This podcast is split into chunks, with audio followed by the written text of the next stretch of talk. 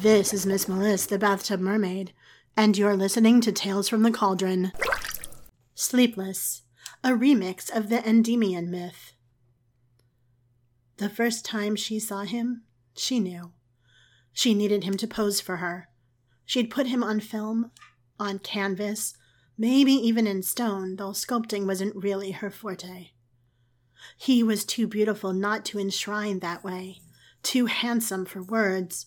Sitting on the library steps with his guitar, the case open at his feet, he exuded the quintessence of youth, confidence, and sex appeal. He'd already collected several handfuls of coins and a few bills, and it was barely 10:30 in the morning. This did not surprise her.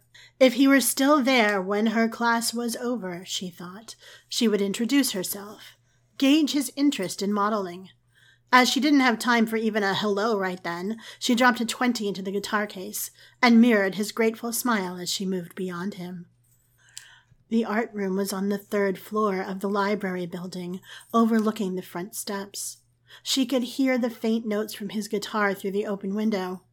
They were doing abstracts that week. Here's today's challenge, she told the group of first year students. Try to depict music through painting. After the expected questions about the kind of music and if she meant actual notes or just how the music made them feel, questions she'd been fielding for centuries, it seemed, she took up her own notebook and sketched him from memory. It was a decent likeness, but it didn't do enough justice to his real beauty. If nothing else, she had to see him again.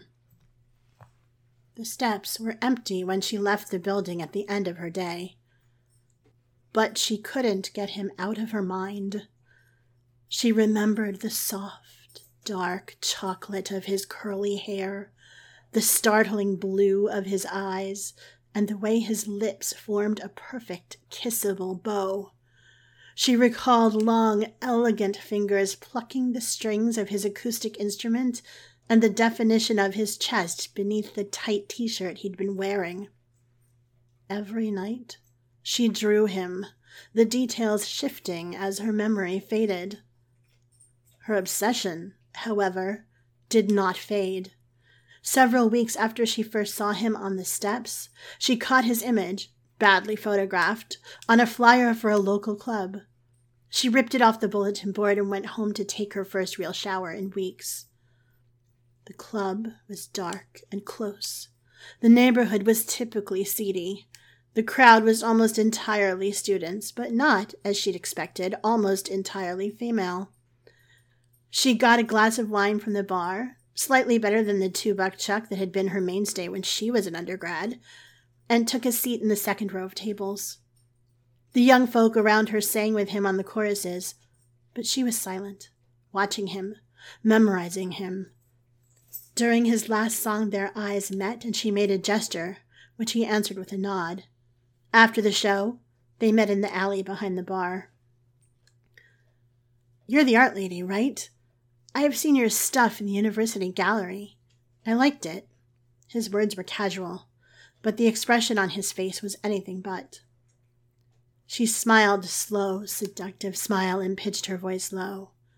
I am going to make you immortal, she said, if you let me. He kissed her with his perfect mouth. She took him home to do a lot more than kissing. She woke before him and used the time to drink in all the details that had begun to seep from her mind.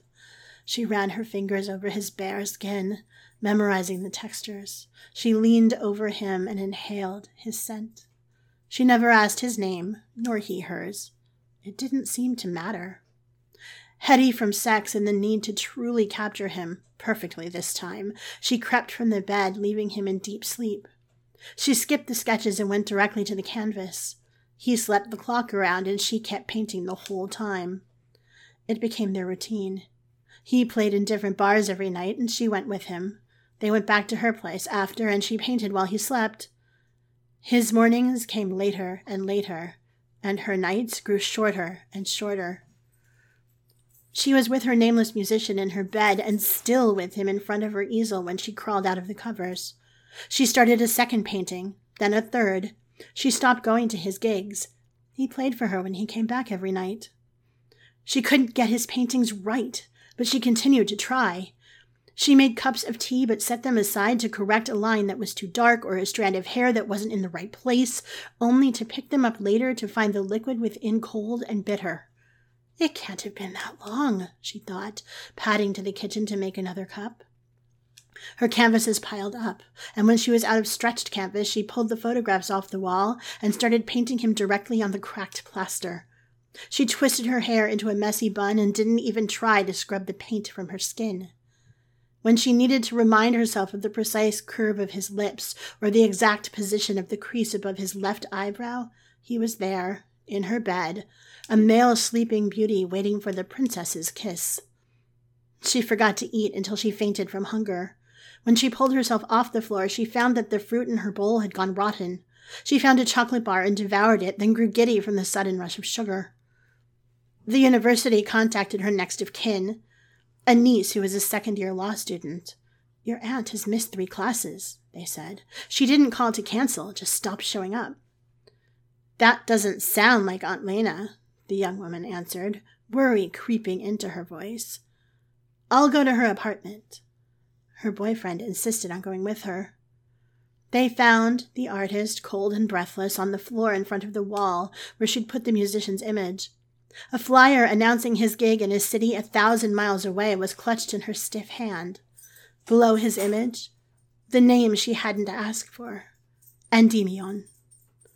When the autopsy report came back, it said that Professor Selene Perez had died of exhaustion.